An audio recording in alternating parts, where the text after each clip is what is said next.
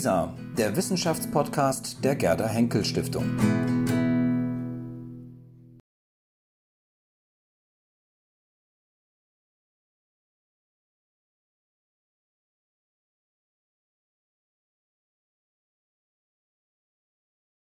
Sehr geehrter Herr Professor Hatt, sehr geehrter Herr Professor van Es, meine sehr geehrten Damen und Herren, liebe Kolleginnen und Kollegen, in meiner Eigenschaft als Präsident der Berlin-Brandenburgischen Akademie der Wissenschaften und als Hausherr darf ich Sie alle sehr herzlich hier im Einstallsaal unserer Akademie zu der Podiumsdiskussion mit dem Titel Einfache Antworten auf schwierige Fragen Populismus heute und gestern begrüßen.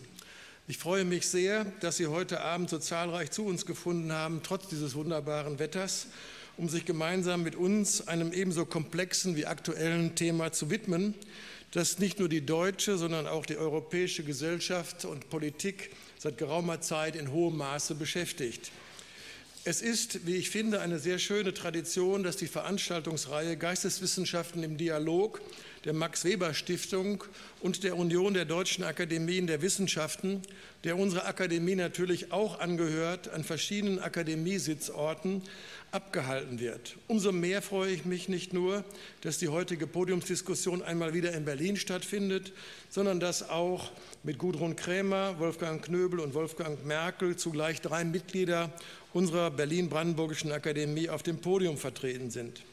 Seien Sie versichert, lieber Herr Hatt, lieber Herr van Es, die Akademienunion und die Max-Weber-Stiftung sind uns stets sehr herzlich als Gäste und Kooperationspartner in unserem Hause willkommen. Seit dem Jahr 1993 besteht mit der von der Akademienunion ins Leben gerufenen Veranstaltungsreihe Geisteswissenschaften im Dialog ein Dialog- und Diskussionsforum, das stets aktuelle Themen aus Wissenschaft, Gesellschaft und Kultur aufgegriffen hat. So haben sich die Veranstaltungen der letzten beiden Jahre beispielsweise Fragen der Bildung, der Entwicklung in der Europäischen Union oder dem Thema Recht und kulturelle Vielfalt gewidmet. Zugleich leistet die Reihe Geisteswissenschaften im Dialog damit einen wichtigen Beitrag zur Förderung des interdisziplinären Dialogs mit Vertretern aus Wissenschaft, Kultur und anderen Bereichen des öffentlichen Lebens, um somit der interessierten Öffentlichkeit die oft komplexen Zusammenhänge zwischen der geisteswissenschaftlichen Forschung einerseits und deren Bedeutung für die Gesellschaft andererseits darzustellen. Daher freue ich mich sehr, dass auch die heutige Podiumsdiskussion zu dem brandaktuellen Thema Populismus auf ein so großes Interesse stößt. Und ich wünsche Ihnen allen, meine sehr geehrten Damen und Herren, e-, eine ebenso spannende wie fruchtbare Debatte. Dankeschön.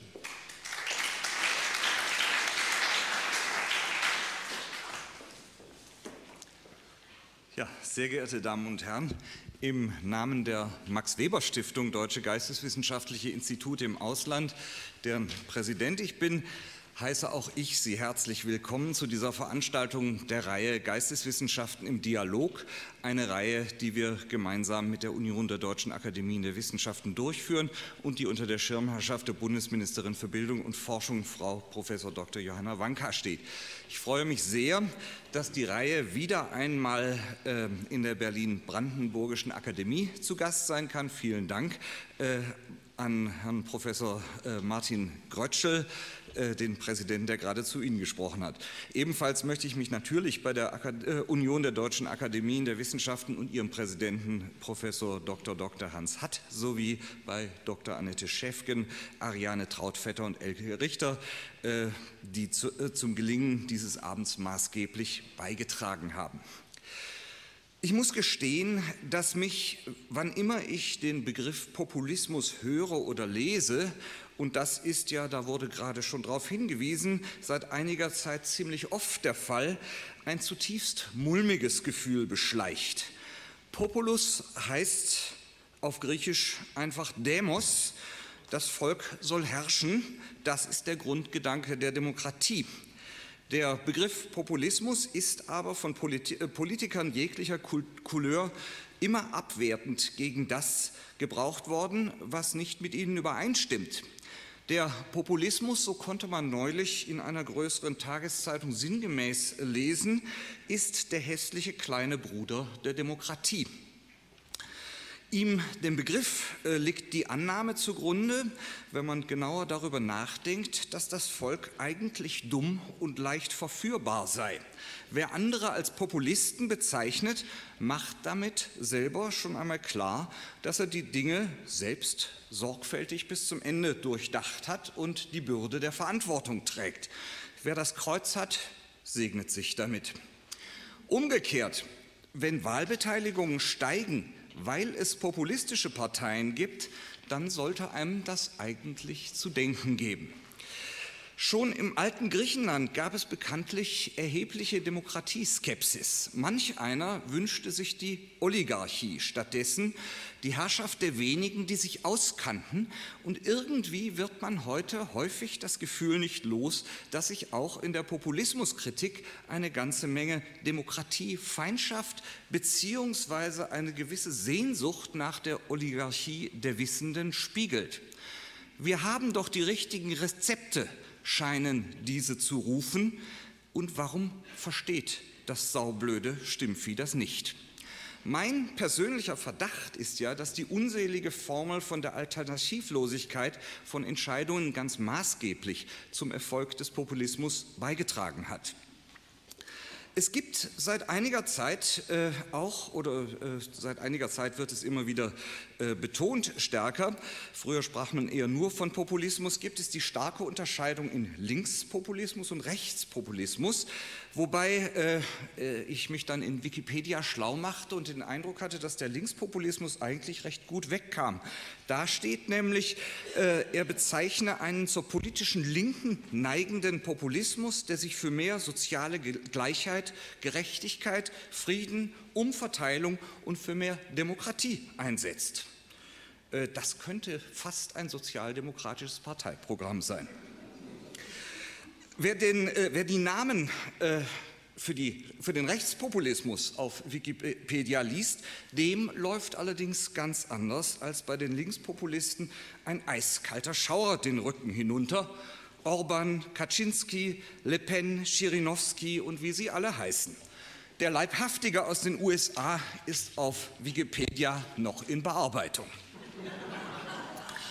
Den Linkspopulismus gibt es bei uns äh, in Deutschland kaum mehr, äh, wenn man von den großen Zeitungen, äh, wenn man die großen Zeitungen liest. Wir fokussieren uns auf den äh, Rechtspopulismus. Bei genauerem Hinschauen stimmt auch ein solcher medialer Gleichklang ein wenig bedenklich. Ich frage mich, ob nicht möglicherweise äh, das es ist, was den sogenannten Populisten ihr Handwerk so schrecklich einfach macht.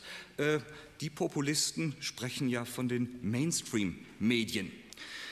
Ähm, Stimmen die deutlich über 100 Jahre alten Kategorien links und rechts etwa gar nicht mehr, sondern geht es eigentlich um Globalisierung und die Kritik davon, ein Thema, bei dem sich die Genossen rechts und links von einer breiten Mitte unverhofft als Strange Bedfellows wiederfinden. Nach der Sachsen-Anhalt-Wahl dachte ich so, als von der Linkspartei plötzlich äh, große Wählerbewegungen zur AfD zu beobachten waren. Schließlich, wo eigentlich verläuft die Grenze zwischen Populismus und Extremismus? Wissen unsere Journalisten, was sie tun, wenn sie mit diesen Klassifizierungen äh, hantieren? Sehr häufig gehen die nämlich extrem durcheinander. Sie sehen an meinen einleitenden Worten, mich treibt dieses Thema selber sehr um, wie vermutlich alle hier, sonst wären sie nicht so zahlreich erschienen.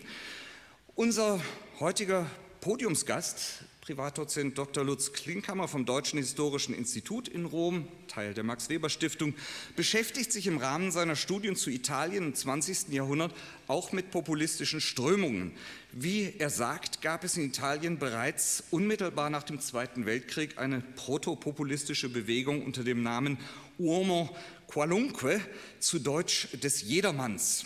In jüngerer Zeit dann kam die Lega Nord auf, eine norditalienische Autonomie- und Protestpartei, Äh, auch dazu vielleicht ein paar ganz kurze, ich weiß, dass ich nicht überziehen sollte, äh, persönliche Bemerkungen. Ich erinnere mich daran, wie ich mich im Jahr 2006 auf einer Sinologenkonferenz einmal in fataler Einfalt in die Nesseln setzte, als ich einem venezianischen Kollegen gegenüber Kritik an der Lega Nord zu betreiben dachte, weil ich aus äh, deutscher Perspektive meinte, intellektuelle Italiener müssten gegen solchen Populismus sein, denn Populismus wird ja, siehe oben, zumeist nur vom dummen Volk gestützt.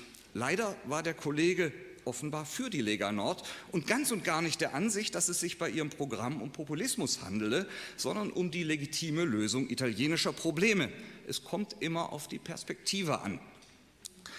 Rechts von der Lega, wenn die Kategorie rechts denn wirklich gilt, gibt es bekanntermaßen in Italien die Alleanza Nazionale, über deren Vorsitzenden Gianfranco Fini Wikipedia schreibt, er habe sich vom Faschisten zum konservativen Demokraten gewandelt. Und man fragt sich, haben die Parteien eine Rochade vollzogen? Wo verlaufen die Grenzlinien? Wo sind Gut und Böse und die Grautöne dazwischen? Die deutsche Perspektive ist auf jeden Fall eine beschränkte. Auch unser Podiumsgast, äh, Professor Dr. Wolfgang Knöbel, hat sich und, äh, in einem Aufsatz unter dem Titel Über alte und neue Gespenster Gedanken über die Geschichte des Populismus auch außerhalb Europas gemacht. Äh, ich finde das wunderschön. Man denkt doch gleich an den wunderbaren Anfangssatz des kommunistischen Manifestes. Ein Gespenst geht um in Europa. Aber spukt es links, spukt es rechts? Gar nicht mehr so leicht zu sagen. Unser dritter Podiumsgast, Professor Dr. Wolfgang Merkel, untersucht zurzeit in einem Brückenprojekt am Wissenschaftszentrum Berlin äh, für Sozialforschung das Thema gegen oben, gegen andere, Quellen von Demokratiekritik, Immigrationskritik und Rechtspopulismus. Über den Stand seiner Überlegungen wird er uns sicherlich gleich berichten. Und mit äh, Professor Dr. Gudrun Krämer haben wir eine ausgewiesene Kennerin der Politik und Gesellschaft im modernen Islam auf unserem Podium. Auch wenn wir in unserer Ankündigung der Veranstaltung vor allem auf populistische Bewegungen in Europa eingegangen sind, interessiert mich doch sehr, ob man von Populismus in muslimisch geprägten Ländern reden kann und sollte. International mag es und auch hier beschleicht mich als Sinologen, den der Populismus in China sehr interessiert, wieder ein merkwürdiges Gefühl, wenn ich das lese. Denn es mag durchaus so sein, dass vieles, was wir hier in Deutschland als Populismus bezeichnen, andernorts als völlig normale demokratische Gefühlsregung angesehen werden könnte. Ob im Nahen Osten Populisten viel zu einfache Antworten auf schwere Fragen geben. Das könnte weltpolitisch eine weitaus wichtigere Frage werden als die nach dem Rechtspopulismus in Deutschland. Ähm, ganz kurz sollte ich noch sagen, äh, Dr. Annalena Scholz, äh, Redakteurin bei der Zeit, wird die äh, Runde hier moderieren und gleich auch noch äh, zwei, drei Worte zu sich selber sagen. Sie sehen, das Thema Populismus weckt sofort viele sehr unterschiedliche Assoziationen. Sie einzuordnen und kritisch und vor allem, Sie haben das wahrscheinlich gemerkt, dass mir das wichtig ist, politisch unvoreingenommen zu hinterfragen, gehört zu den Kernaufgaben von Wissenschaft. Die Wissenschaften sollten darüber auch mit der Öffentlichkeit ins Gespräch kommen. Das ist seit über 20 Jahren das Ziel dieser Veranstaltungsreihe.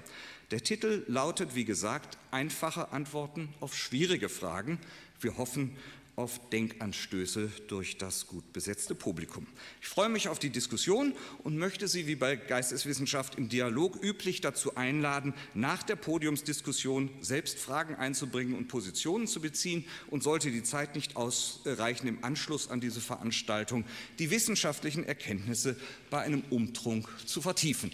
Danke für die Aufmerksamkeit und ich gebe das Wort weiter an Herrn Hatt.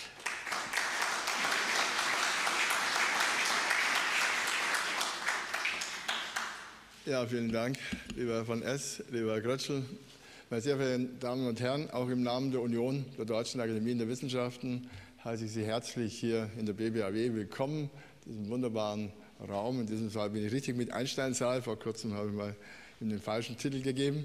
Äh, ja, Sie sind trotz der hohen Temperaturen hergekommen. Das zeigt auch natürlich, dass Sie an dem Thema interessiert sind, Populismus. Das ist doch ein Thema, das zurzeit gerade von hoher Aktualität ist. Äh, man hört es und liest es in fast jeder, in jeder Zeitung, äh, die Sie aufschlagen. Und das bedeutet natürlich, dass die politische und auch die gesellschaftliche Entwicklung in den letzten Jahren erheblich dazu beigetragen haben und die Öffentlichkeit nun ähm, vielfach und mitunter eigentlich doch sehr emotional darüber diskutiert. Wir wollen heute Abend das Ganze mehr aus der nicht so sehr emotionalen, sondern aus der wissenschaftlichen Sicht beleuchten. Und äh, wir wollen versuchen, und das ist, glaube ich, auch ein Grund, warum Sie bei diesen warmen Temperaturen den Weg hierher genommen haben, wir wollen versuchen, das Thema äh, wissenschaftlich zu beleuchten und zu erklären. Ein Thema Populismus, das ja schon angesprochen wurde, für das es eigentlich bis heute keine so richtige Definition gibt.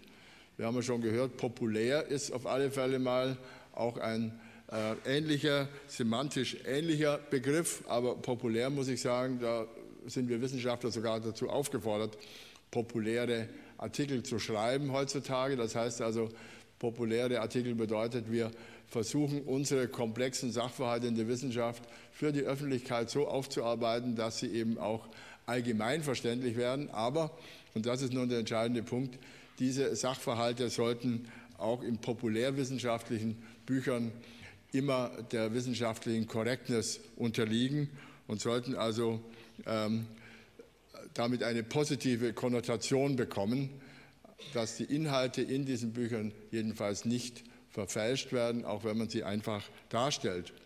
Ganz anders ist das natürlich mit dem populistischen äh, Ausdrücken. Hier wird nun ganz bewusst ähm, versucht, zwar das Volk mit einzubeziehen, mit Volkes Stimme zu sprechen, aber äh, die populistischen Fakten, die erheben nun gar keinen Anspruch auf geprüfte Fakten. Ganz im Gegenteil, manchmal werden ja sogar, wird es sogar äh, gerühmt, dass die Fakten nicht eigentlich geprüft sind sondern wenn man an die Pressekonferenz aus den USA denkt, da wurde ja dann darauf hingewiesen von der Sprecherin, ähm, die Wissenschaft versteht zwar was anderes darunter und erklärt das anders, aber wir alle, Sie alle wissen ja, wie es wirklich ist. Also da geht es nun wirklich nicht so sehr um dieses geprüfte Wissen, sondern da geht es eben mehr um die, um die Emotionen und nicht so sehr um die Vernunft in diesen populistischen ähm, Artikeln. Wir Wissenschaftler versuchen natürlich immer das geprüfte Wissen äh, und sind dem geprüften Wissen als Ideal der Vernunft verpflichtet und der Kommunikation und des Diskurses. Ähm, es, wir versuchen also die Wahrheit, sofern sie natürlich auch in der Wissenschaft so etwas wie Wahrheit gibt. Die Definition der Wahrheit ist ja immer, dass es nur eine Approximation an eine Wahrheit gibt, aber keine wirkliche Wahrheit. Und Deswegen sind wir natürlich mehr der, den Argumenten äh, verpflichtet als der reinen, äh, den reinen Emotionen. Die Vernunft, und das ist genau das, was die Populisten eben durch das Gefühl zum Ausdruck bringen, das sie immer benutzen, die Vernunft, ähm, die ist eben eher das Ergebnis von dem, was wir offensichtlich in vielen Entscheidungen vermisst haben in letzter Zeit. Denn wenn Sie jetzt an den Brexit denken, das ist nun etwas, was nun wirklich fast gegen alle Vernunft ist, oder auch an die Wahlen in den USA denken. Also hier äh, haben wir ähm, es schwer, diese populistischen äh, Überlegungen nachzuvollziehen. Und wir sind als Wissenschaftler auch natürlich überzeugt, dass vieles, was die Populisten offensichtlich leicht erreichen, uns dann doch schwerfällt, in unseren wissenschaftlichen Arbeiten umzusetzen. Also wenn ich nur an die grüne Gentechnologie und Ähnliches denke, ähm, auch gut, die äh, Zuwanderung ist ein anderes Problem, wo es wissenschaftlich doch ganz andere Ergebnisse gibt als das, was eigentlich auch bei uns äh, angekommen ist. Also Populismus scheint offensichtlich auch ganz erfolgreich zu sein. Nun, schon Max Weber, und wir haben ja heute die Veranstaltung hier zusammen mit der Max Weber Stiftung. Max Weber hat schon einen engen Zusammenhang zwischen Demokratisierung und Populismus auf den hingewiesen und hat den populistischen ähm, Politiktypus mit der Entstehung des ähm, Verfassungsstaates und ähm, der Entwicklung der Demokratie verknüpft. Also damals schon war klar, dass Demokratie auch Gefahren birgt. Und äh, gerade wenn die Demokratie nicht optimal funktioniert, dann entstehen eben tatsächlich auch solche äh, ja, populistischen Strömungen. Und so kann man fast sogar sagen, dass Populismus manchmal auch einen Vorteil hat für die Demokratie, denn es ist eine Art Seismograph für Fehlentwicklungen in der Demokratie und eröffnet damit gleichzeitig auch natürlich die Möglichkeit der Revitalisierung. Ähm, wenn die, die, Demokratie alternativlos ist, dann ist äh, eigentlich die Zeit der populistischen Proteste die Konsequenz. Nun, was hilft, um zum Schluss zu kommen, am besten gegen den Populismus? Wir Wissenschaftler können jedenfalls dazu beitragen und auch die Medien, dass sie sich mit den Fakten beschäftigen und nicht so sehr, wie gesagt, mit den Emotionen. Und deswegen hilft am besten eine freie Welt mit freien Medien und mit freier Wissenschaft.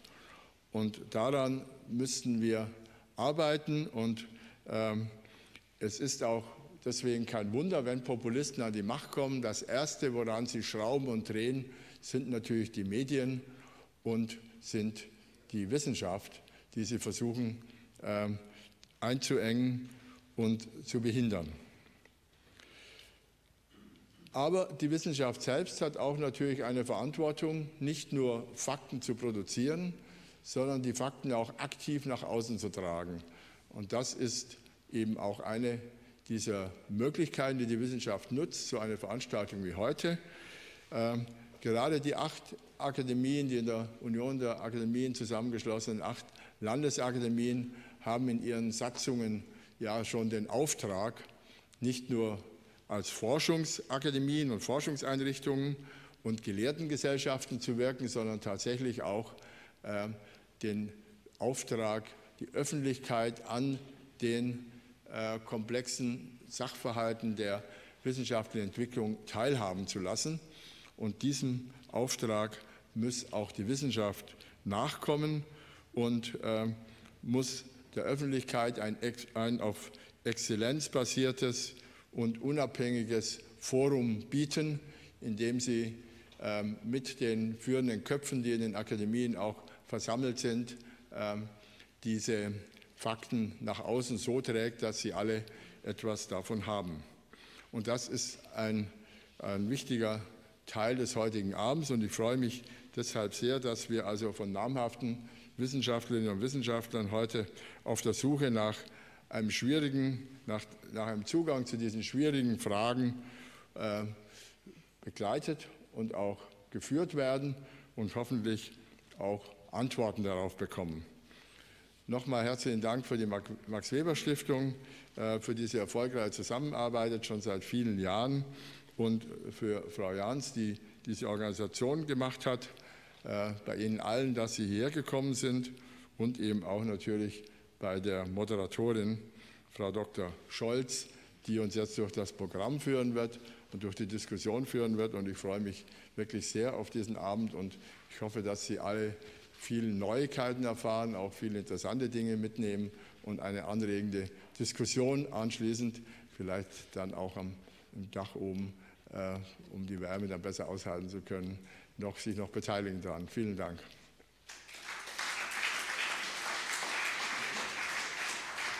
Vielen Dank äh, für die freundliche äh, Einführung. Ja, machen Populisten eine Politik, die unzulässig vereinfacht?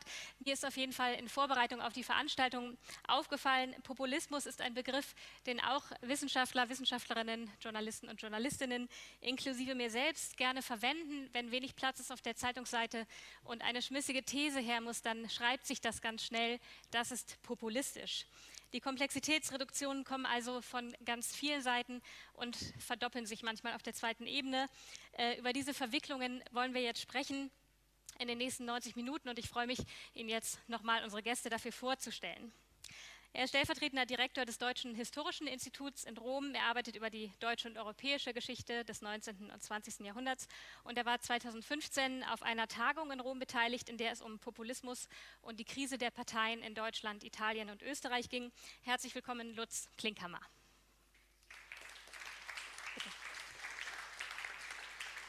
Er ist Direktor des Hamburger Instituts für Sozialforschung, Mitglied der BBAW, befasst sich insbesondere mit der politischen und Theoriegeschichte der Soziologie und er hat vor kurzem in einem schon benannten Aufsatz die alten und neuen Gespenster der internationalen Populismusdebatte analysiert. Herzlich willkommen, Wolfgang Knöbel.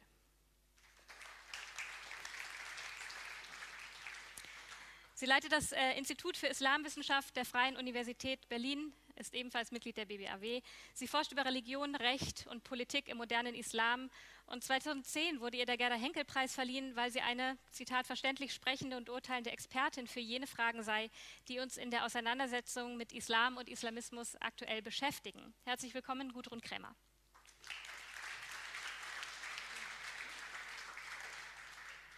Er ist ebenfalls Mitglied der Berlin-Brandenburgischen Akademie der Wissenschaften, außerdem Direktor der Abteilung Demokratie und Demokratisierung am Wissenschaftszentrum Berlin für Sozialforschung.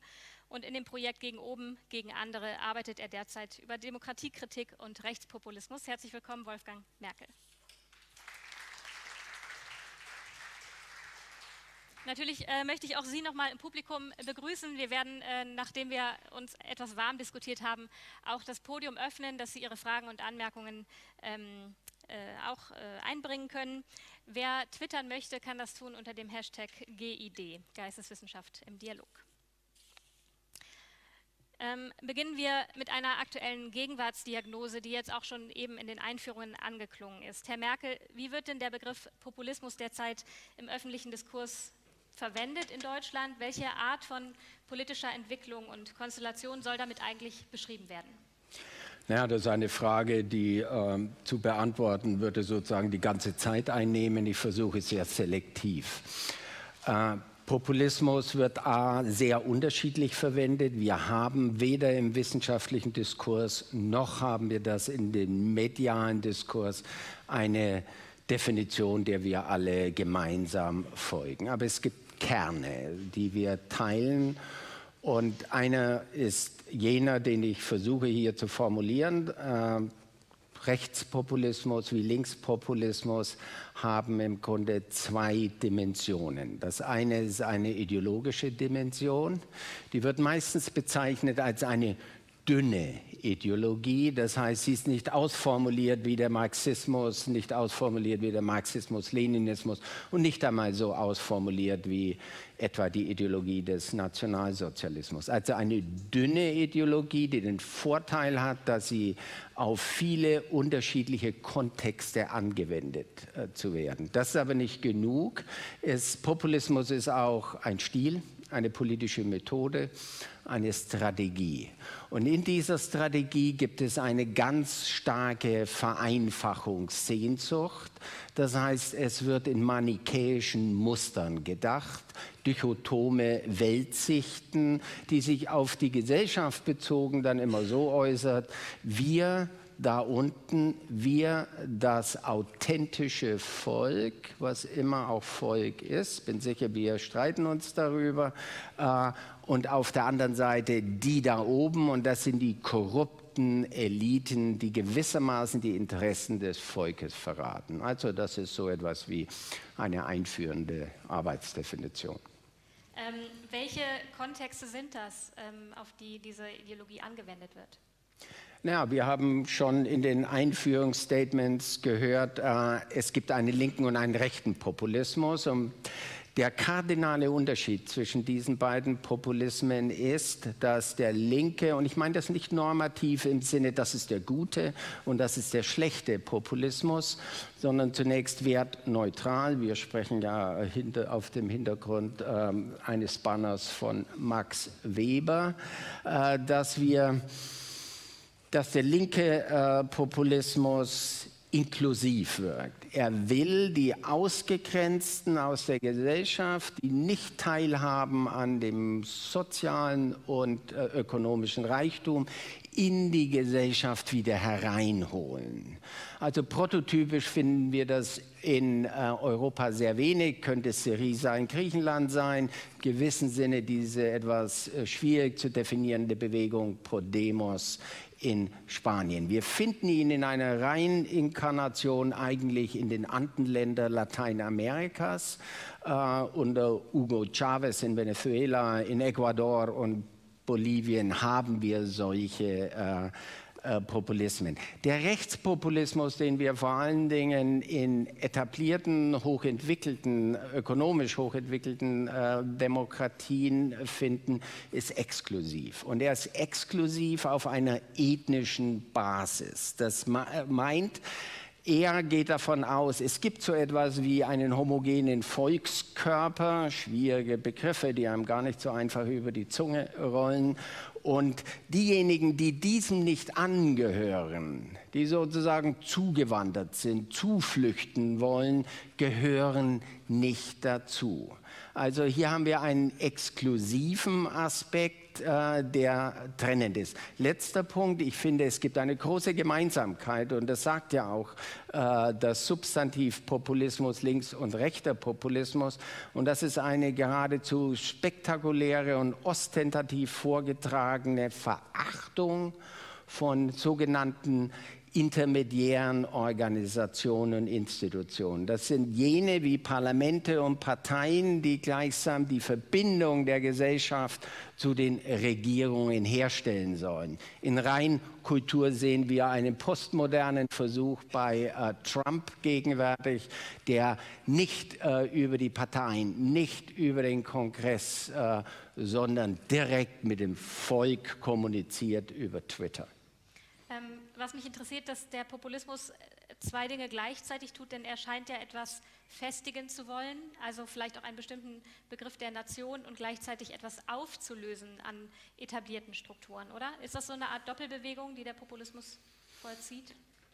Ja, er muss natürlich etwas auflösen. Er muss um seinen Platz kämpfen. Er muss um seinen Platz kämpfen in der Wettbewerbsstruktur einer Demokratie. Und es wird ihm in Europa gegenwärtig relativ einfach gemacht, so eine meiner Thesen, weil ein politischer Raum rechts von der Mitte geräumt worden ist. In einem zentralen oder zentripetalen Bewegung, insbesondere der Mitte-Rechts-Volksparteien, haben sie rechts einen starken politischen Raum geöffnet. Und hier haben wir Teile der Gesellschaft, der Bevölkerung, die nach einer Repräsentation suchen. Ökonomisch, aber vor allen Dingen auch kulturell nach einer Repräsentation suchen. Und in diesem rechten politischen oder Raum sind die rechtspopulistischen Parteien, jetzt geht es mal leicht von der Zunge, einmarschiert, haben sich dort verankert.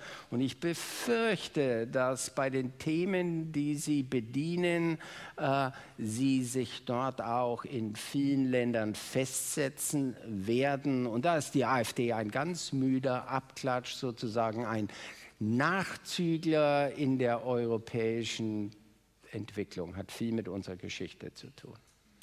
Ähm, Frau Kräner, Sie haben 2011 in einem Taz-Interview mal etwas Interessantes gesagt.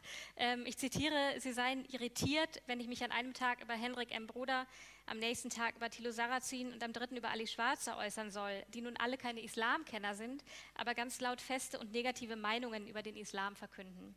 Ähm, haben Sie da nicht auch indirekt eine Art von äh, Definition des Populismus geliefert, dass es sich nämlich um ein bestimmtes Diskursrauschen auch handelt, um Stellvertreterdiskussionen, die zu bestimmten eigentlichen Inhalten, die zu tun haben, etwa mit äh, Religion, dem Zusammenhang von Religion und Politik, gar nicht vordringen? Also die Frage, wird man als Islamwissenschaftlerin automatisch zur Populismuswissenschaftlerin?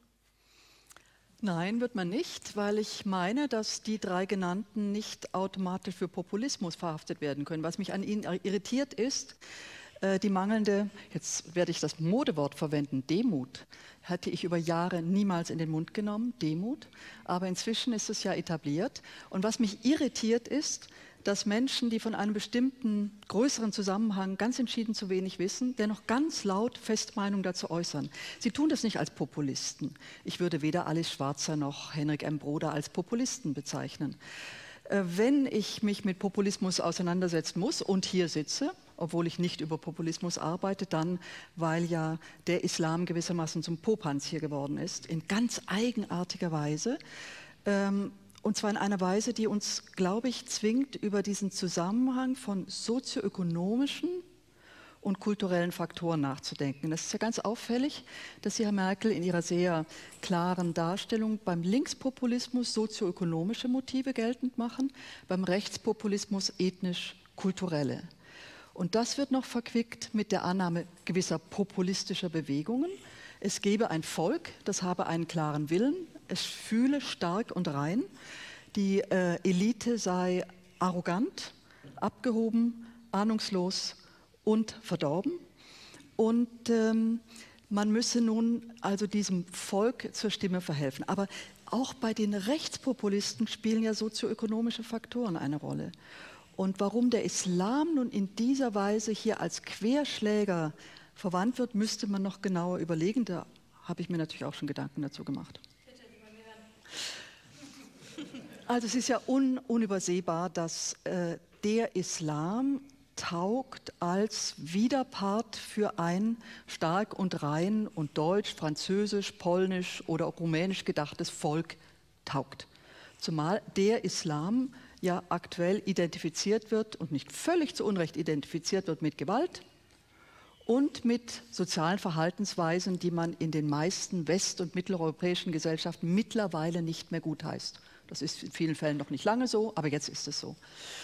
Aber man müsste doch eigentlich auch mal darüber nachdenken, wie das vom sozioökonomischen aus her, her gesehen beurteilt werden müsste. Denn der Islam wird so gut wie nie identifiziert, der Islam, ne? so gut wie nie identifiziert mit ähm, der Unterdrückung der Schwachen oder dem internationalen Finanzkapital oder äh, der, der Globalisierung, also als globalen sozioökonomisch aktiven, politisch relevanten Bewegungen obwohl bekanntlich auch Muslime am internationalen Finanzkapital und an der Globalisierung beteiligt sind. Also dieses merkwürdige Auseinanderdriften von Sozialkritik, ökonomischer Motivation auf der einen Seite, die völlige Betonung eines kulturellen Faktors in dieser Auseinandersetzung mit Islam äh, fällt mir auf und irritiert mich zutiefst.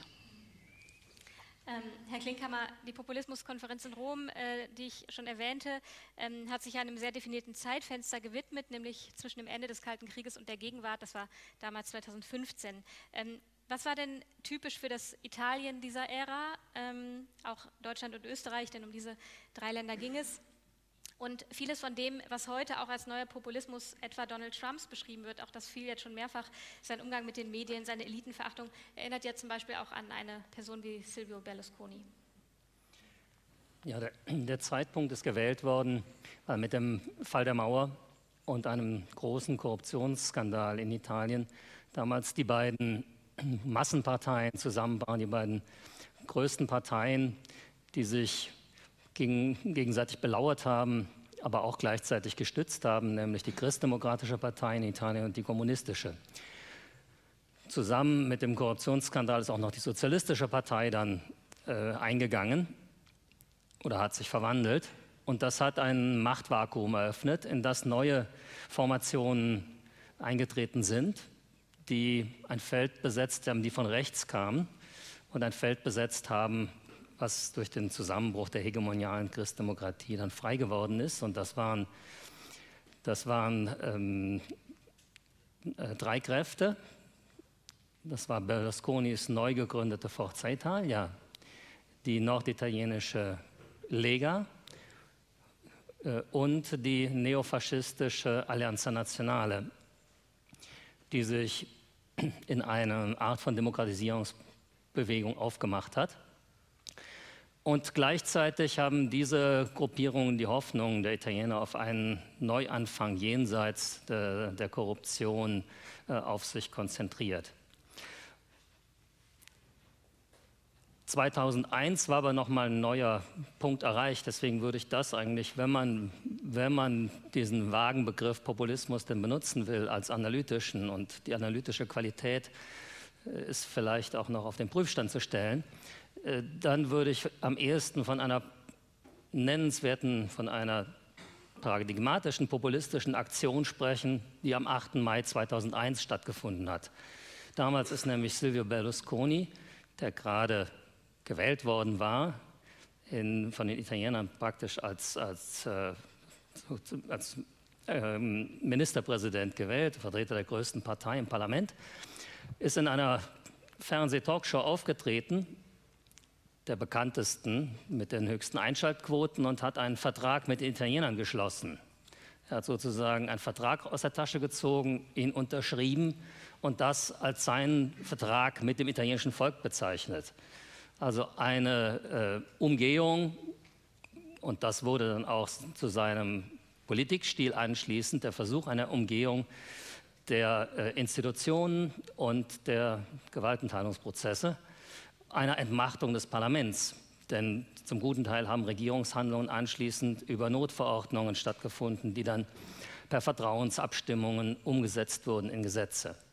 Und dieses Anti-Institutionelle würde ich als das, fast das wesentlichste Charakteristikum eines äh, Populismus äh, an, ansehen. Der Versuch, die ausbalancierten Gewaltenteilungsmechanismen auszuhebeln. Und Berlusconi wollte ja auch ein Präsidialsystem errichten, mit ihm selbst natürlich als gewünschtem Präsidenten.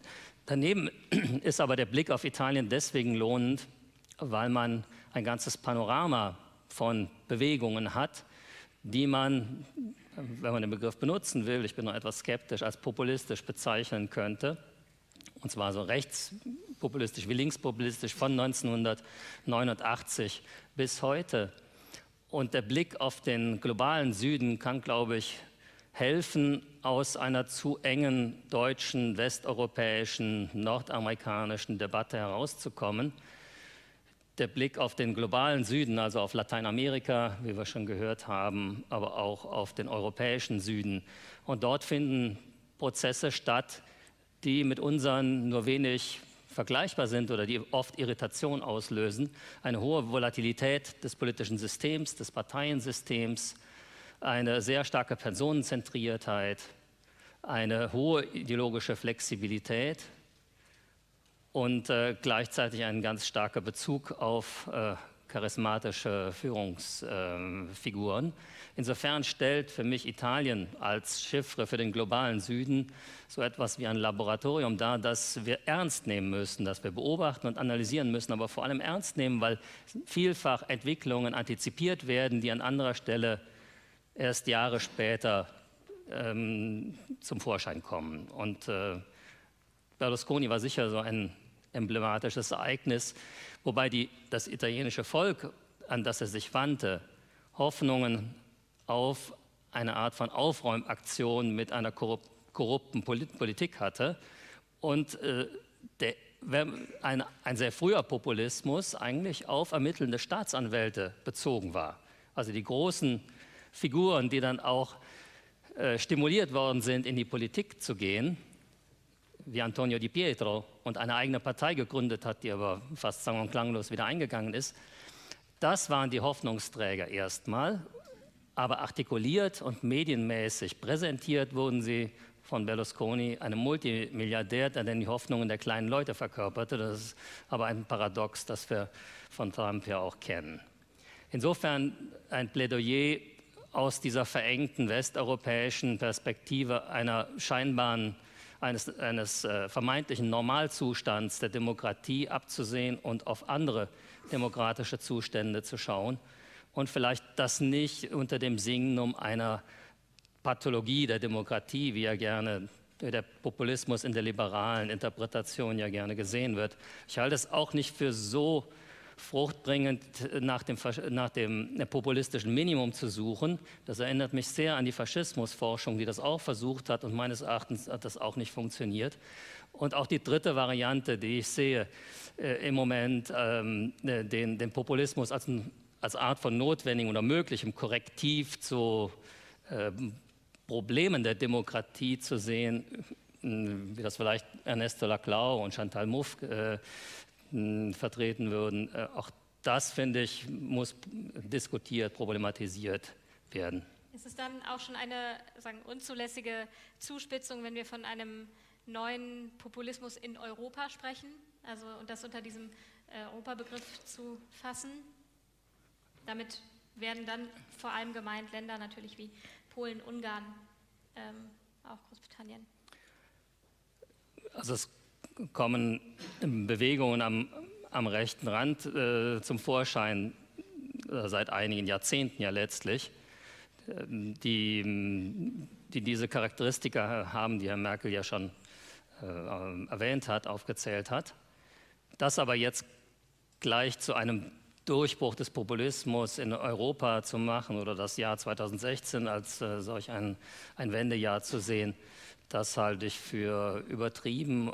Diese Bewegungen begleiten uns ja schließlich in einigen Ländern seit Jahrzehnten, in anderen sind sie neu. Äh, das sind Phasenverschiebungen meines Erachtens, die auf die politische Situation der jeweiligen Länder reagieren.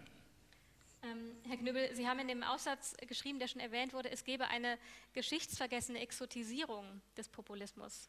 Können Sie erklären, was Sie vor allem mit diesem Begriff der Exotisierung meinen? Ja, mit dem Begriff der Exotisierung, hört man mich?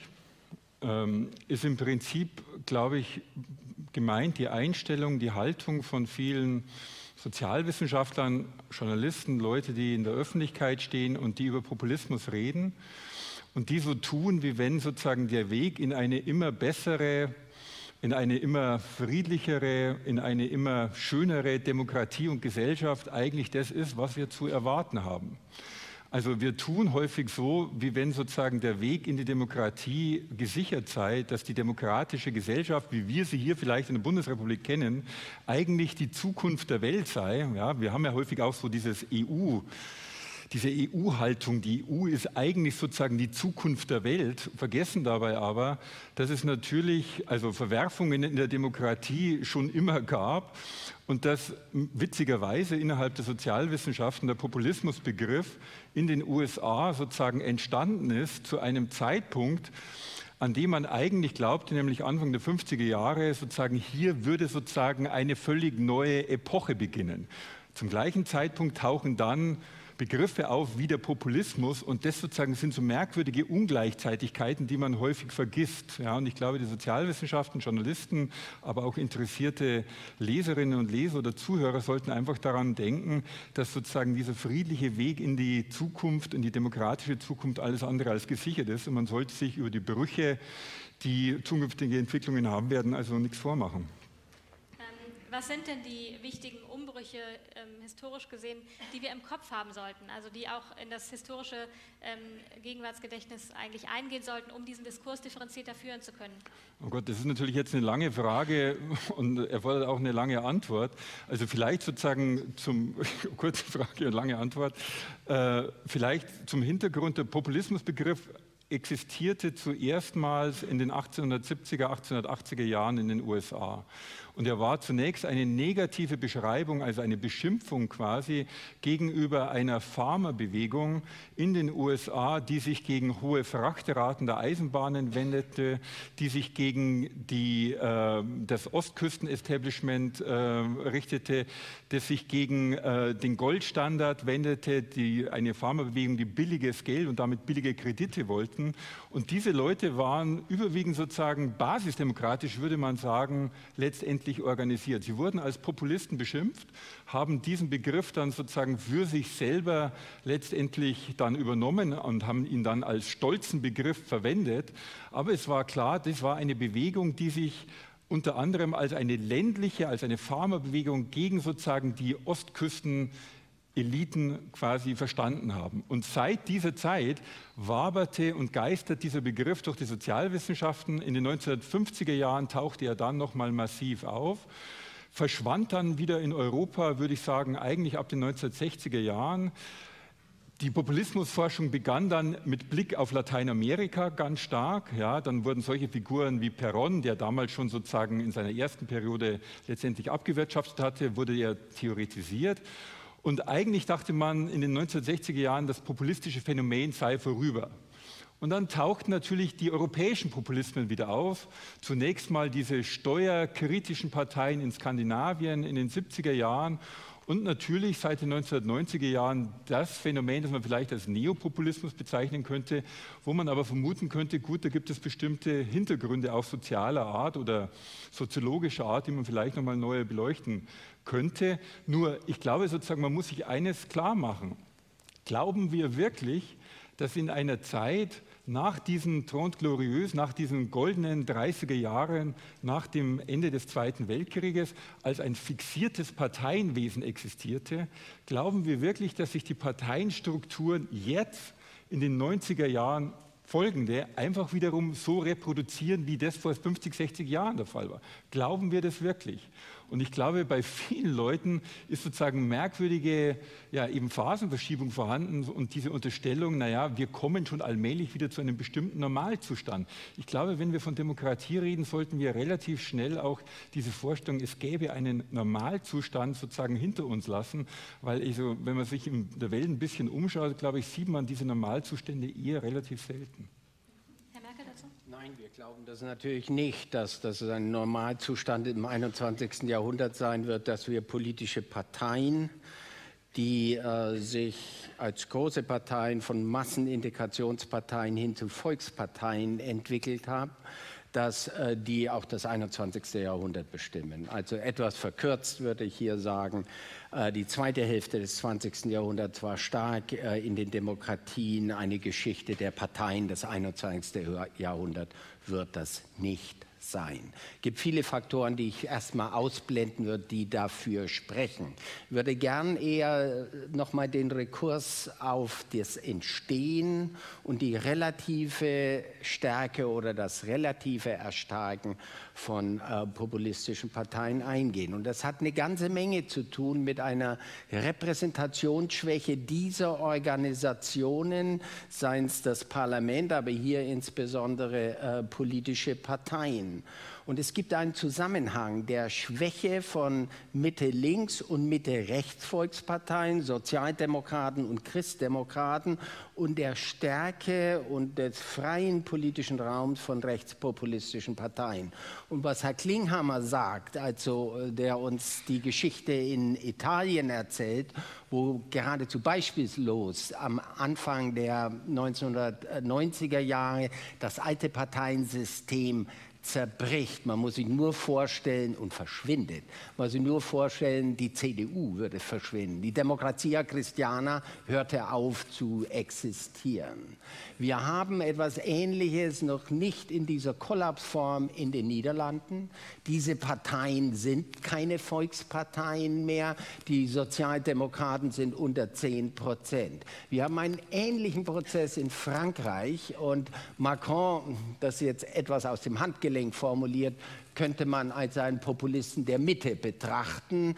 Er taucht auf sozusagen als ein Erneuerer, auch gegen die Parteien. Er gründet zwar seine eigene Partei, äh, die er sozusagen von oben fast wie Beppe Grillo seine Cinque Stelle, also diese, Recht, äh, diese rechts- und linkspopulistische, Herr Klinkhammer wird uns aufklären, äh, Bewegung in Italien. Er kommt explizit mit Nicht-Experten, mit Nicht-Politikern, sagt explizit, 50 Prozent meiner Abgeordneten sind eben ein Querschnitt äh, des Volkes. Ob das tatsächlich ein sozialstruktureller ist, ist noch eine ganz andere Frage. Also auch hier die Mobilisierung ganz explizit gegen politische Parteien. Und das fällt in ein Vertrauensvakuum, in dem sich politische Parteien schon länger befinden. Wenn Sie sich Eurobarometer anfragen, mit der etwas holzschnittartigen Fragen, wie stark vertrauen Sie den politischen Parteien, vertrauen in den Staaten der Europäischen Union nur noch 18 Prozent. Also das ist das Niveau von Gebrauchtwagenhändlern. Äh, und äh, das verändert sich nicht. Seit 20 äh, Jahren ist das so. Leider kommt jetzt sozusagen ein Vertrauensverlust des Parlaments, auch infiziert über Parteien. Ich wollte sagen, es gibt einen Zusammenhang dieses neuen Parteitypus, der manchmal gerne sozusagen als Partito, Antipartito auftritt diesen Zusammenhang gibt es und die Volksparteien haben das noch nicht entdeckt. Ich bewege mich manchmal sozusagen in der SPD in diesen Diskussionen, hatten gestern etwa eine in der Grundwehrekommission der SPD. Die glauben das nicht. Die glauben das nicht, dass sie eine halbierte Volkspartei sind. Die äh, glauben, dass sie wieder über die 30 Prozent kommen. Alles nicht äh, sozusagen, oder sagen wir kontrafaktisch. Aber kann man wirklich europaweit sagen, dass diese Diagnose, die für bestimmte Länder ja überzeugt, der überwältigende Trend ist? Wie passt da England rein? UKIP hat sich innerhalb kürzester Zeit zerlegt und die Stimmen gingen an die Volksparteien.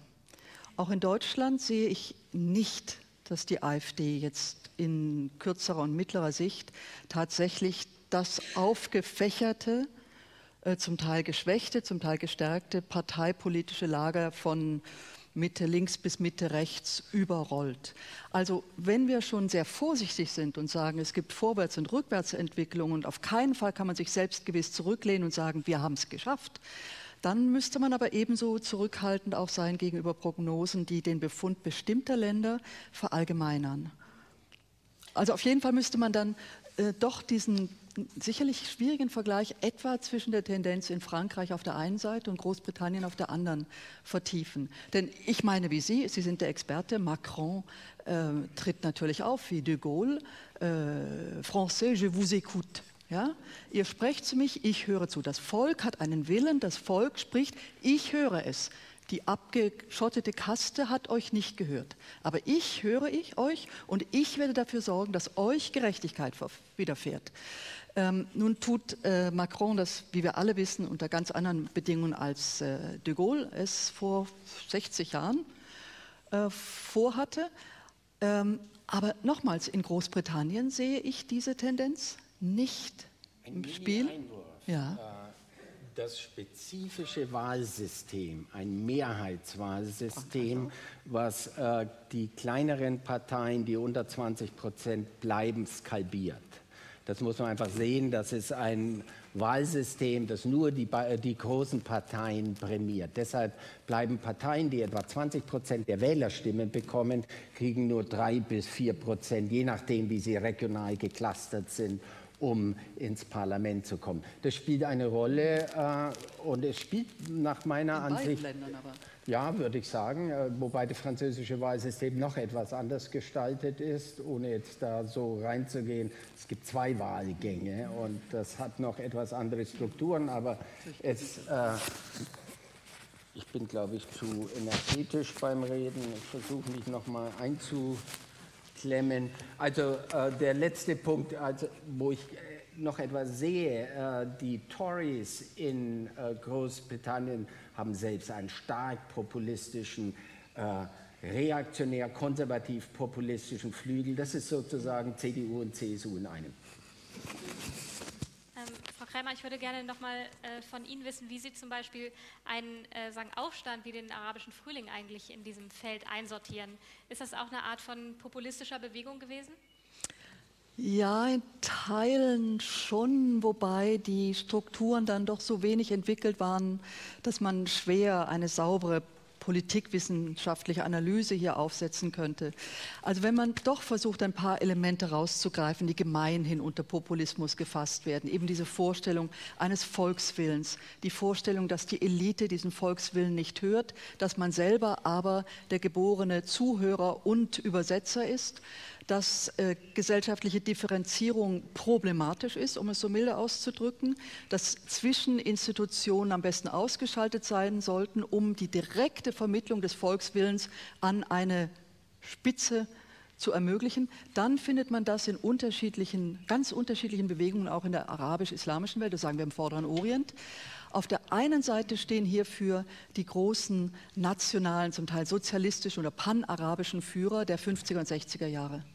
Nicht? Ein Nasser war ein Populist in diesem Sinne, äh, ein Gaddafi war es auch und man könnte noch ein paar andere Namen hier nennen.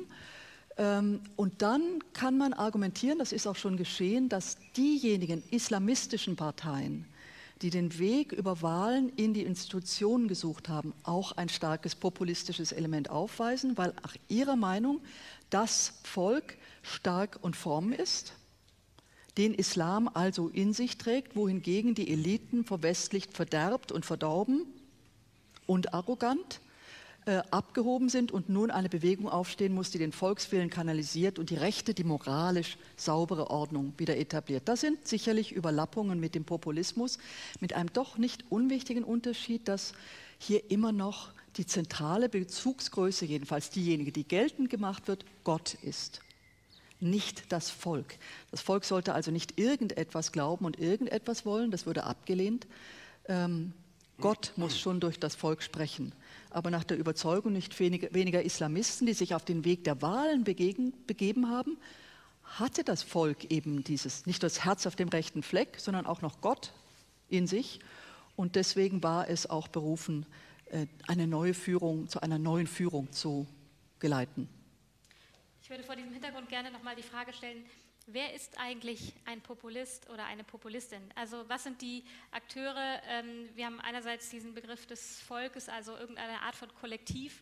Andererseits reden wir über ähm, einzelne politische Figuren, die das offenbar kanalisieren, Figuren wie Donald Trump. Also ähm, wer ist ein Populist, eine Populistin?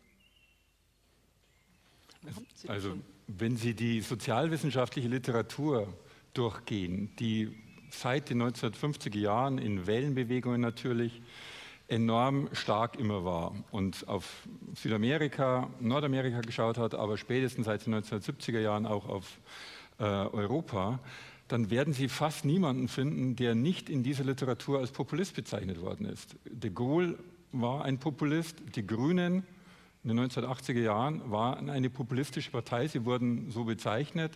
Äh, Tony Blair war selbstverständlich Populist. Jimmy Carter, dieser Erdnussfarmer, Sie erinnern sich noch, war ein Populist. Also Sie finden kaum jemanden, der nicht als Populist bezeichnet worden ist. Angela Und Angela Merkel vermutlich auch. Also das macht mir sozusagen irgendwie als Sozialwissenschaftler schon leichte Bauchschmerzen, weil ich mich natürlich frage, was bezeichnet denn der Begriff eigentlich noch? Also wenn alle äh, Katzen in der Nacht irgendwie grau sind, dann frage ich mich, was der Begriff eigentlich noch bringt. Also natürlich kann ich immer über Minimaldefinitionen mich unterhalten und kann natürlich also irgendwie was herausfinden. Bloß an manchen Stellen frage ich mich, tut es der politischen Diskussion wirklich gut, also auch aus einer bestimmten gehobenen Warte heraus Leute als Populisten zu bezeichnen, weil meine Befürchtung immer ist, man tut dann möglicherweise Leuten Unrecht, die vielleicht ein irgendwie legitimes demokratisches Anliegen haben, ja, und gleichzeitig bezeichnet man Populist, als Populisten auch Leute, von denen ich sagen würde, die sind vielleicht eindeutig verfassungsfeindlich. Und deswegen sozusagen bin ich mit dem Begriff etwas vorsichtig. Ja, und ich würde an mir an manchen Stellen sozusagen auch von der Wissenschaft sehr viel stärkere Differenzierung wünschen, zu sagen, okay, gut, das ist ein legitimes demokratisches Anliegen, passt mir vielleicht persönlich nicht so, finde ich nicht so wahnsinnig sympathisch, aber es ist legitim. Und dann gibt es sozusagen Positionen, wo ich sagen will, das sind verfassungsfeindliche Positionen oder rassistische Positionen.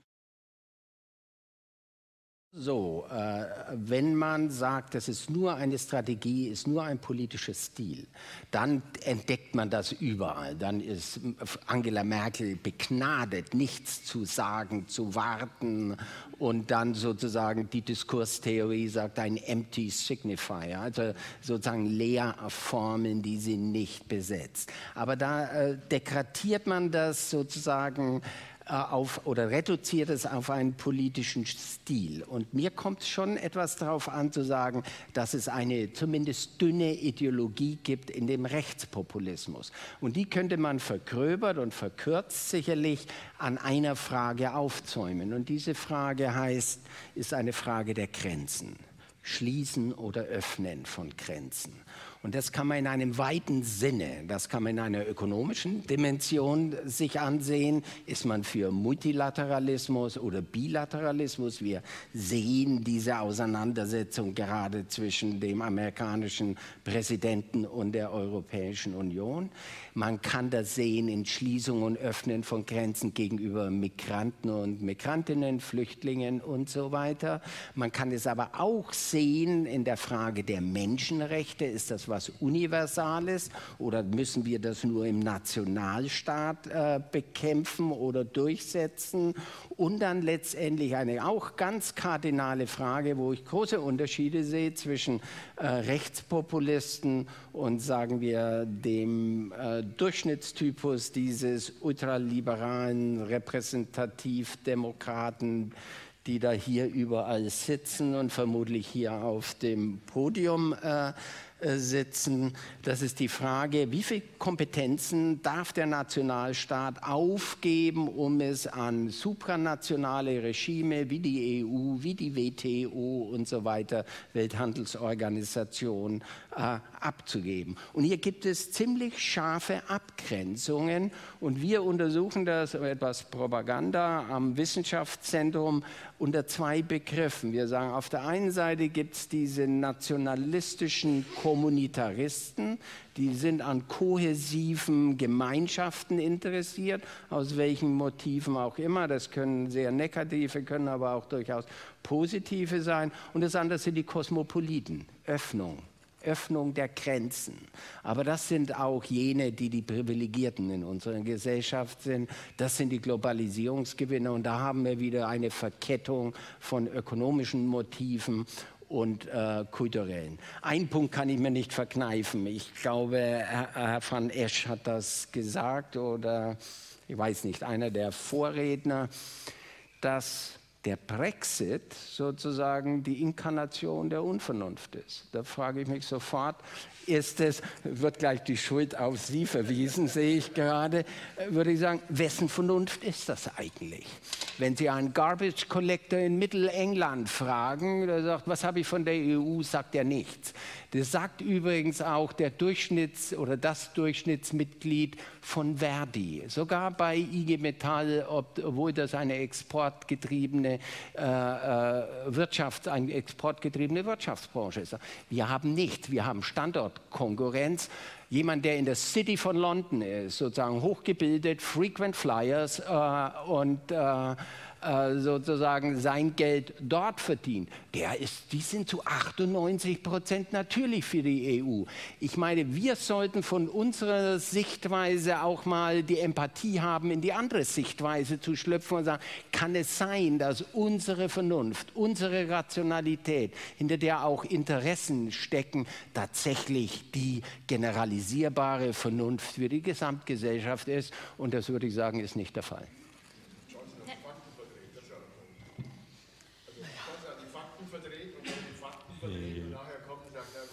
Ja, die Frage ist, was Fakten sind.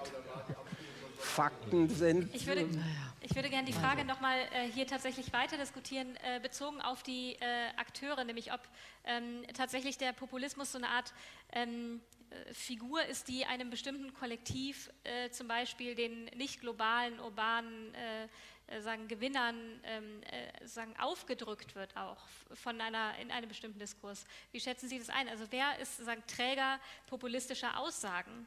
Sind das ähm, diejenigen, denen das wirklich zugeschrieben wird oder sind es eigentlich diejenigen, die diese Zuschreibung machen? Also ich sehe es in, in erster Linie mal oder unbestritten als einen Politikstil, der auch von oben betrieben wird, also jedenfalls im italienischen Fall. Ähm, und das betrifft jetzt nicht nur die ähm, neu also selbsternannten charismatischen Leader, die dann eine Massenbewegung hinter sich scharen. Es betrifft auch politische Leader bekannter Parteien. Also wenn der Vorschlag, also der, beziehungsweise das Verfassungsreferendum in Italien hätte so viel bedeutet, wie in Deutschland den Bundesrat abzuschaffen. Und das, der Vorschlag kam jetzt nicht von einer Protestbewegung, sondern kam im Grunde genommen von den von den Linksdemokraten, von den Sozialdemokraten. Ähm, mir scheint der Punkt, ähm, ab dem man jemanden als Populisten bezeichnen könnte, aber nicht nur mit dem Stil bezeichnen, äh, wir können das, glaube ich, nicht nur mit dem Stil bezeichnen, sondern äh, es gibt noch etwas, ein Mehr, ein Mehr, das darüber hinausgeht, obwohl ich die ideologische Komponente als problematisch bezeichnen würde, jedenfalls bei dem, was als Linkspopulismus gekennzeichnet wird. Äh, denn ähm, das sind Protestbewegungen, die meines Erachtens auch wieder verschwinden könnten. Und dann man muss äh, sehen, was, was passiert. Jedenfalls äh, die, die Komponente, die dazukommt, ist einerseits ein Einfordern an Partizipation und zum anderen eine Art von Protektion. Also es geht um ein paradoxes Mischungsverhältnis. Einerseits soll das Volk, die, die Bevölkerung, die von den Anführungszeichen Eliten ähm, von, um äh, die Partizipation betrogen wird, um Mitentscheidungen, ähm, soll beteiligt werden. Und zum Zweiten werden aber auch bestimmte, ein bestimmtes soziokulturelles System und sozioökonomisches System auch protegiert. Ob das jetzt ähm, die, der Schutz vor der Globalisierung, von den Globalisierungswirkungen ist oder ob das die sogenannte die Mainstream-Religion ist oder bestimmte angeblich also tradition, traditionelle Werte. Und insofern sehe ich in, in den populistischen Strömungen schon den Versuch einer Abwehr, eigentlich immer der Versuch einer Begrenzung äh, von dem, was gerade passiert. Nur man muss es in, in Beziehung setzen, meines Erachtens, zum politischen System. Man muss auch nach Schwächen und Schwachstellen des jeweiligen politischen Systems fragen. Also auch danach fragen, inwieweit, als um Michael Mann zu zitieren, den amerikanischen Soziologen, ob es beispielsweise eine äh, despotische Macht des Staates gibt, äh, eine starke despotische Macht und eine geringe infrastrukturelle Macht, also die geringe Möglichkeiten, Infrastrukturmaßnahmen zu implementieren, wie jetzt im italienischen Fall, aber eine relativ hohe im Sinne von Manns äh, despotische Macht, dann erzeugt das einen Druck, der zu, der zu Protestbewegungen führt, die sich irgendwie artikulieren unter dem Stichwort der Antipolitik. Und das wäre eine Selbstbezeichnung, ähm, die, die man gegen das System, und, aber eben nur teilweise mit antiinstitutionellen Mitteln dann ähm, umzusetzen versucht. Frau Kreimer? Nur eine, eine kleine Zusatzbemerkung.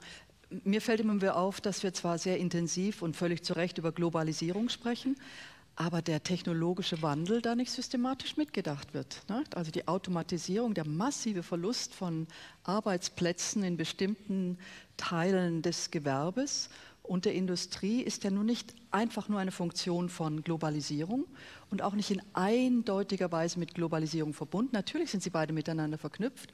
Ich sehe nicht so recht, dass äh, die Parteien, die wir dann doch mit mehr oder weniger Berechtigung oder Führungspersonen als äh, Populisten bezeichnen, sich diesem Thema ernsthaft widmen würden. Also ich sehe das nicht bei den Personen, die wir gemeinhin haftbar machen, wenn es darum geht. Ich sehe keinen breiten Diskurs unter den rechtspopulistischen Gruppierungen in Europa. Ich sehe es nicht bei Trump.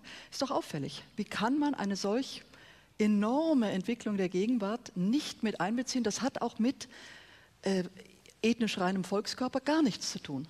Außer dass, außer dass natürlich man mit der Begründung, dass die raren Arbeitsplätze einem dann noch entrissen würden, ähm, Abschottungstendenzen, wie, wie, Sie sie so plausibel beschrieben haben, noch befördern können. Aber wie erklärt man sich diese Leerstelle? Sie greifen einen Punkt auf. Wahrscheinlich äh, argumentieren Sie zu rationalistisch jetzt. Sie greifen einen Punkt auf und das ist die Angst. Das ist die Angst der Deklassierung und das ist die Angst, diese Arbeitsplätze, die wegfallen, das ist ja vor allen Dingen durch die Digitalisierung, das ist etwas, was in den nächsten zwei Jahrzehnten, wahrscheinlich schon im nächsten Jahrzehnt so massiv auf uns zukommt, das rechnet uns gerade die OECD vor. Und das greifen aber die Rechtspopulisten auf. Die sagen, wir vertreten eure Interessen, die rationalisieren das nicht und sagen, wir schaffen da und da Arbeitsplätze.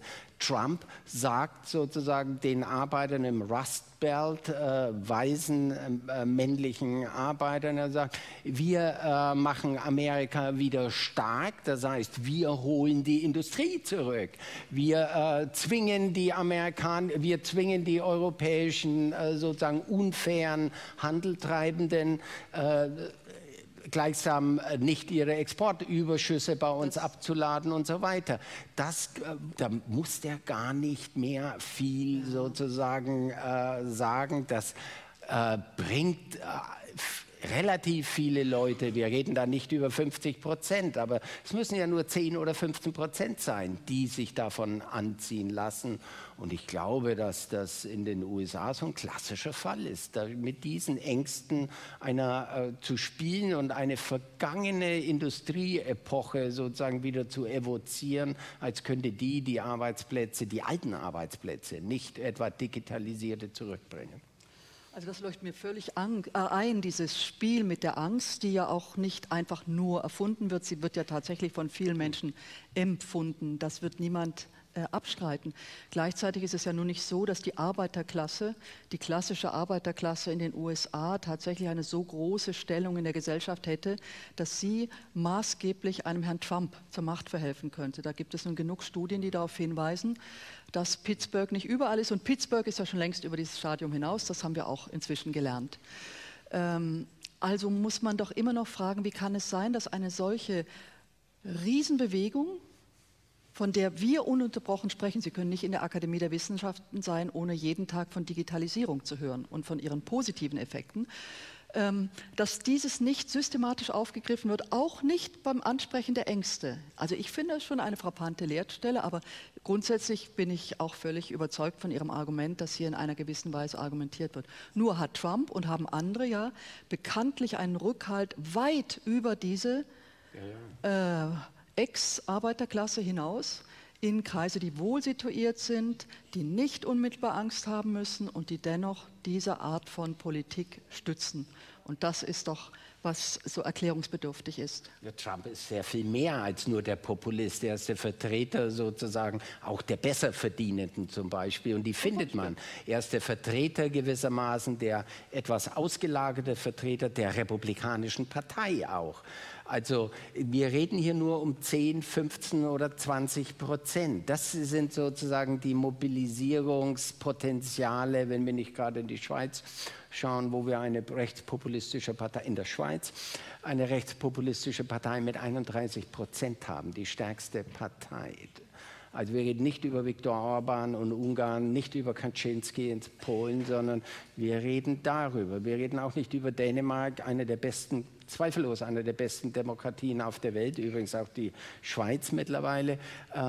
Die haben 25 Prozent der Stimmen. Und das ist so ein Potenzial. Das ist nicht der Haupt, die Hauptkonfliktlinie, aber das ist eine der wichtigen Konfliktlinien, an denen Parteien mobilisieren.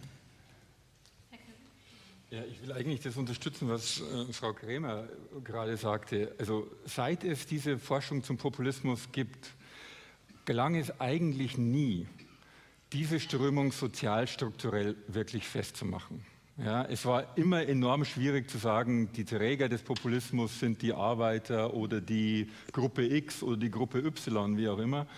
Und äh, mein Kollege weiß da sehr viel mehr Bescheid als ich, aber wenn man sich nach den Trump-Wahlen die Analysen beispielsweise in der New York Times angeschaut hat, dann war es ja tatsächlich enorm schwer, wenn es grafisch aufgearbeitet war, also tatsächlich da ein klares Muster zu finden. Natürlich gab es einzelne Staaten, die sozusagen, oder Staatenblöcke, die sozusagen relativ auf Clinton und auf Trump zuordnenbar waren.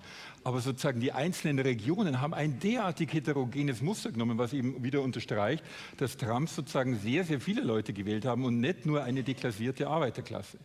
Zweiter Punkt, der mir wichtig ist. Seit es die Sozialwissenschaften und die Modernisierungstheorie seit den 1950er Jahren gibt, und da bin ich aus professionellen Gründen leicht allergisch, gibt es sozusagen diese endlose Rede vom Angst vor dem Absturz der Mittelschichten. Die Mittelschichten stürzen immer ab. Ich kann es schon nicht mehr hören. Die Kleinbürger, also sie stürzen immer ab und weil sie immer abstürzen, wählen sie halt immer irgendwelche Populisten. Das mag irgendwie auch stimmen, aber so wahnsinnig überzeugend finde ich das dann auch wieder nicht, weil die, die Erklärung trifft immer. Und also, wenn sie immer trifft, finde ich, ist sie dann auch keine wirklich allzu gute Erklärung. Und da ist mein dritter Punkt auch, und das schließt an, was Herr Merkel dann sagte, und da bitte ich ihn irgendwie um Aufklärung. Also, wenn es so ist, dass der AfD-Anhänger Angst hat vor der Öffnung der Grenzen, aber gleichzeitig auch das Mitglied von Verdi und vielleicht auch Leute im SPD-Ortsverein, weiß ich ja nicht mehr, wer sind jetzt eigentlich die Populisten. Und wenn das so ist, sozusagen hilft mir natürlich auch eine dünne Ideologie auch relativ wenig, weil, wie gesagt, wenn die Leute im Verdi oder im SPD-Ortsverein ähnlich argumentieren wie bei der AfD, dann sozusagen bräuchte ich doch andere Merkmale, um irgendwie zu sagen, ja gut, das ist jetzt populistisch und das ist jetzt eindeutig nicht populistisch. Also da habe ich irgendwie Schwierigkeiten, mir die Klassifikationsfähigkeit des Konzepts vorzustellen. Was wäre denn, darf ich kurz intervenieren? Äh, haben Sie einen, noch eine andere Idee oder so, die überzeugender sein könnte als die Angstthese? Nee. Was ist der Vorschlag? Was könnte sonst der, sozusagen der Kit sein? Lassen Sie mich sozusagen mit, einer, mit, einer, mit, einem Gegenbeispiel argumentieren von dem berühmten Soziologen Lord Dahndorf. Der hat, glaube ich, Ende der 90er, Jahren, der 90er Jahre sozusagen auch einen relativ bekannten Aufsatz zum Populismus geschrieben. Ein Satz lautete, des einen Populisten ist des anderen Demokrat. Also das kann man sozusagen drehen und wenden, wie man will. Und er machte sozusagen einen Punkt stark, der vielleicht gar nicht so stark ist, aber über den man nachdenken kann, weil sich seither wenig verändert hat. Und da sind wir vielleicht ja auch bei den Heilmitteln. Ich glaube nicht wirklich, dass es ein Heilmittel ist, aber Dahrendorf hat gesagt, naja, Populisten werden ja da immer stark, wo eigentlich das Parlament schwach ist, wo diese intermediären Institutionen unheimlich schwach sind würde ich sagen, ja, das stimmt auch. Nur momentan sehe ich natürlich relativ wenig Tendenzen, die diese intermediären Institutionen tatsächlich stärken. Wie stark ist denn das deutsche Parlament? Wie stark sind denn Parlamente andernorts angesichts sozusagen von bestimmten Führerfiguren, die immer wieder stärker auftauchen? Und natürlich würde ich sagen, gibt es auch was, sowas wie ein Elitenversagen innerhalb der Politik, die sozusagen bestimmte Entscheidungen abwälzen, auf andere übertragen, an sich reißen, wie auch immer. Und da würde ich sagen, es sind also die Einfallkräfte, glaube ich, sehr viel überzeugender, als immer wieder zu sagen, diese Mittelschichten und ihre Angst. Schon die erste Frage, was ist überhaupt die Mittelschicht, bringt mich zur Verzweiflung, ja, weil da irgendwie sozusagen alle möglichen Leute darunter fallen. Ja, selbst man, man, kommt natürlich immer wieder in dieselbe Situation, dass man sagt, jetzt ist das mehr oder weniger plausibel, was Sie sagen, aber mir fällt ein Fall ein, wo es gar nicht passt. Ähm, wie würden Sie denn diese Rechnung aufmachen mit Blick auf die Schweiz? die nun tatsächlich starke demokratische Institutionen und Strukturen hat, und zwar auf den unterschiedlichen Ebenen, in der Gemeinde, auf Kantonsebene und auf Nationalebene. Und dennoch diese starke Volkspartei mit Herrn Blocher an der Spitze, der äh, alle Kategorien erfüllt, die man oder alle Kriterien, die man gemeinhin äh, geltend macht, wenn man den Populisten sucht. Ähm, ich meine ja tatsächlich, dass es für Rechtspopulismus doch so ein Set von Merkmalen gibt, die es auch sinnvoll erscheinen lassen, davon zu sprechen. Aber habe auch den Eindruck, dass wir es bis jetzt nicht vermocht haben, das eindeutig sozial zu verorten und mit Kultur in einen überzeugenden Zusammenhang zu bringen. Also warum wird in dieser Weise kulturalistisch auf Abschottung, auf Ausgrenzung plädiert, selbst wenn die eigene ökonomische Existenz nicht gefährdet ist und auch die demokratischen Strukturen im eigenen Lande funktionieren. Und ich denke, da wäre die Schweiz ein gutes Beispiel. Also es, wie immer funktioniert das dann doch nicht überall, auch wenn es für bestimmte Fälle doch meines Erachtens ähm, nochmals sinnvoll ist, aus meiner Sicht von Rechtspopulismus zu sprechen. Ich versuche es nochmal über die Angst, schiebe aber das Kaviat dazwischen. Das ist nicht meine monokausale Erklärung, das darf man nicht rausziehen. Außerdem ist die Angst nicht nur auf einen befürchteten sozialen Abstieg gerichtet.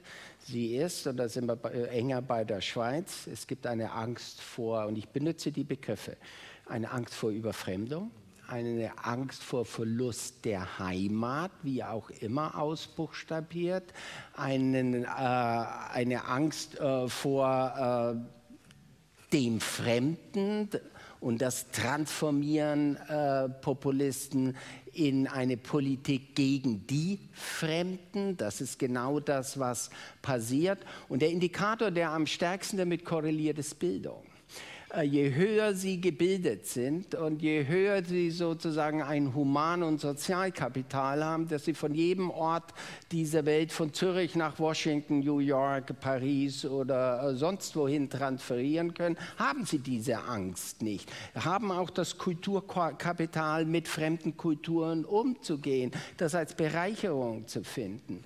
Also ich glaube, dass wir, wenn wir über Angst sprechen, als einen Faktor, dass er keineswegs nur ökonomisch, ökonomische Deklassierung ist.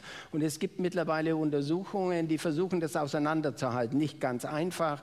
Ökonomische Motive, sozusagen die ökonomischen Globalisierungsverlierer und kulturelle Motive, die mit diesen Ängsten verbunden sind. Auch im Übrigen mit einer Angst und Unverständnis gegenüber den Diskursen, die wir so pflegen. Also es gibt immer noch, obwohl das jetzt unterschiedlich ist, eine starke homophobe Komponente. Äh, es gibt äh, Komponenten, wie gesagt, was sich an den Grenzen festgemacht haben. Und sie finden das in diesen Bewegungen immer wieder. Und bei der Schweiz, die schon immer eine Überfremdungsphobie hatte, die haben ja auch die rigideste Ausländerpolitik äh, seit den 50er Jahren gepflegt gegenüber Italienern. Die durften arbeiten, solange Saisonarbeit war. Und dann wurden sie in einer Art und Weise abgeschoben, was äh, schwer äh, verständlich ist. Und ein, ein Punkt ist übrigens interessant dabei, weil äh, Populisten eine Art von Demokratie, das sind, die wollen nicht die Diktatur, die haben einen völlig anderen äh, Demokratiebegriff, der fußt auf der sogenannten Souveränität des Volkes. Und dieser Souveränität sind all diese liberalen Freiheitsrechte, für die wir die letzten drei, vier Jahrzehnte gekämpft haben, die sind revidierbar. Die müssen sich sozusagen unter die Suprematie dieses Souveränitätsbegriffes äh, stellen. Und die größten Befürworter der direkten Demokratie sind die Rechtspopulisten. Und Blocher hat das im Übrigen in der Schweiz auch genützt. So etwas wie eine richtige oder falsche oder bessere oder schlechtere Reaktion auf den Populismus? Tja, natürlich. Naja, also wenn man, wenn man davon, also wenn man jetzt nochmal dieses Syndrom des Rechtspopulismus nimmt, es gibt einen geschlossenen Volkskörper, er fühlt und empfindet richtig, ich verstehe ihn, ich übersetze ihn und ich setze um, was er mir eingibt. Es darf keine Spaltung im Inneren geben und was von außen kommt, ist zunächst einmal bedrohlich, äh, bevor es womöglich nach Prüfung doch zugelassen wird. Also wenn das das Syndrom ist, dann gibt es natürlich eine Position dagegen und es gibt auch generell in der Auseinandersetzung mit solchen Annahmen Positionen, die man einnehmen kann. Zum Beispiel darauf hinzuweisen, äh, ohne nun gleich selber äh, im, im Finanzdistrikt angesiedelt zu sein, dass Gesellschaften heutzutage und auch in früheren Zeiten pluraler sind, als manche sich das hier vorstellen, dass es mit Vor- und Nachteilen verbunden ist. Ich bin keine Befürworterin eines vollkommen blauäugigen Öffnen aller Grenzen ohne jede Besinnung darauf, was man eigentlich will. Aber es gibt eine ganze Reihe von relativ klaren und auch rationalen Argumenten, die man weiter vorbringen muss. Und ähm, Empathie in der Politik gut und schön, Empathie in der Wissenschaft auch gut und schön. Aber ich bin hier nicht für die, die, Emotionen in erster Linie zuständig, sondern tatsächlich immer noch für die möglichst klare, möglichst rationale Auseinandersetzung mit schwierigen Phänomenen. Das klingt natürlich jetzt sehr allgemein, aber in der konkreten Begegnung, ich habe ja viel zu tun mit Leuten, die meinen, dass der Islam an sich der Untergang des Abendlandes sei und man deswegen auch dagegen aufstehen müsse. Insofern bin ich nicht ganz unerfahren im Umgang mit diesen Positionen, die zum Teil rechtspopulistisch sind, nicht nur. Wir finden sie durch unterschiedliche gesellschaftliche Segmente und ich sehe nichts anderes, als hier möglichst klar durchaus hinzuhören. Das ist ja selbstverständlich, aber hinhören kann man in unterschiedlicher Weise und dann so klar und und rational wie möglich dagegen zu halten. Ich wüsste nicht, was man sonst tun sollte. Institutionen, an denen das stattfindet. Also ist man adressiert natürlich als Bürgerinnen und als Bürger, aber ähm, was bedeutet das für die Parteien, für die Parlamente, für die Medien, für die sozialen Medien, also für jede Form von Öffentlichkeit, die wir haben? Also ich will dazu sofort was sagen, würde gerne auf Frau Krämer äh, nochmal antworten. Ich stimme normativ komplett zu. Diese Werte, die unsere freiheitlich offene Gesellschaft prägen, von denen können wir normativ keine Abstriche machen. Wir können nicht sagen, Homosexuelle haben nicht die gleichen Freiheiten. Wir können nicht sagen, Grenzen zu, äh, wir wollen keine Immigranten oder Flüchtlinge. Das können wir nicht weil wir sozusagen gute normative Argumente haben, dass wir das wollen müssen gewissermaßen. Das ist eine längere Debatte. Aber jetzt kommt diese schnöde Wirklichkeit. Und diese schnöde Wirklichkeit zeigt uns Folgendes.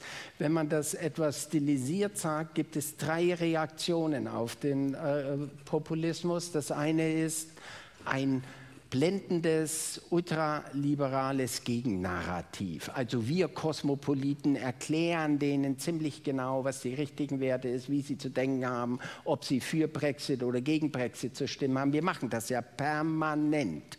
Äh, die zweite ist eine symbolische Repräsentation deren Interessen, deren kulturellen äh, Gefühls- und Einstellungslagen. Und das dritte ist eine substanzielle Repräsentation mancher derer Vorstellungen im gerade noch demokratisch erträglichen Maße. Klammer auf, CSU, Klammer zu. Also das ist jetzt ein kleines Statement von mir.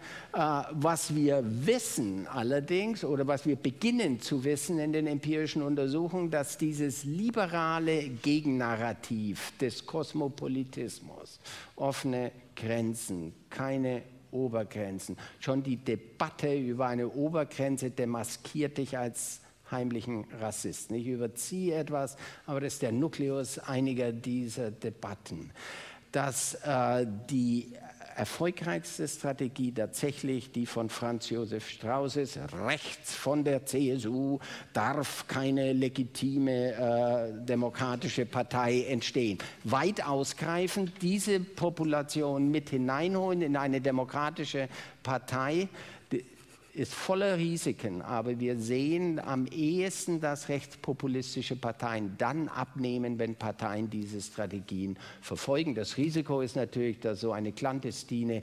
Rechtspopularisierung der gesamten Politik stattfindet. Auch das gilt zu diskutieren. Wenn ich das auf den italienischen Fall übertragen würde, rechts von der CSU gibt es in Italien oder gab es in den letzten 20 Jahren Parteien, die wahrscheinlich 25 Prozent der Wählerstimmen auf sich vereinigt hatten und die da rechts anzusiedeln wären, teilweise auch über die NPD sogar noch hinausgehen nach rechts. Äh, und auf der Linken das Gleiche. Es gab und gibt Parteien, die auch auf der Linken weit über die deutsche Linke hinausgehen, äh, ohne deswegen als extremistisch ähm, bezeichnet zu werden oder aus dem demokratischen Dialog ausgeschlossen worden zu sein. Und das verweist mich auf einen anderen Punkt. Ich habe ein bisschen den Eindruck, dass wir wieder beim Populismus als Pathologie der Moderne gelandet sind, äh, dem jetzt gegengearbeitet werden muss. Ähm, mir scheint es auch eine Frage zu sein, das ist ja, es gibt natürlich auch die These dann vom Linkspopulismus als dem Gegengift, ja, gegen den Rechts, äh, Populismus, das agonale Prinzip, das dann äh, die Kräfte wieder ausbalancieren soll. Die Frage ist wirklich, wie viel demokratische Diskussionskultur ist möglich, ohne natürlich auf fundamentale, auf Grund- und Freiheitsrechte fundamentaler Natur zu verzichten. Das sollte eigentlich die Demarkationslinie sein. Danach hat äh, Herr Knöbel ja vorhin auch gefragt, ähm, was ist sozusagen legitimer Protest oder Unmutsäußerung oder Kritik an Bestehendem und was ist nicht mehr verhandelbar oder was ist dann äh, als rechtsextrem äh, zu klassifizieren. Und da scheinen mir andere Länder zu sein mit einer mit einem erheblich breiteren Diskussionsbasis, mit einem erheblich breiteren demokratischen Konsens. Und äh, insofern auch da gibt es, glaube ich, nicht das, den deutschen Normalfall. Ähm, liebes Publikum, ich bin sicher, dass ihr auch Fragen und Anmerkungen.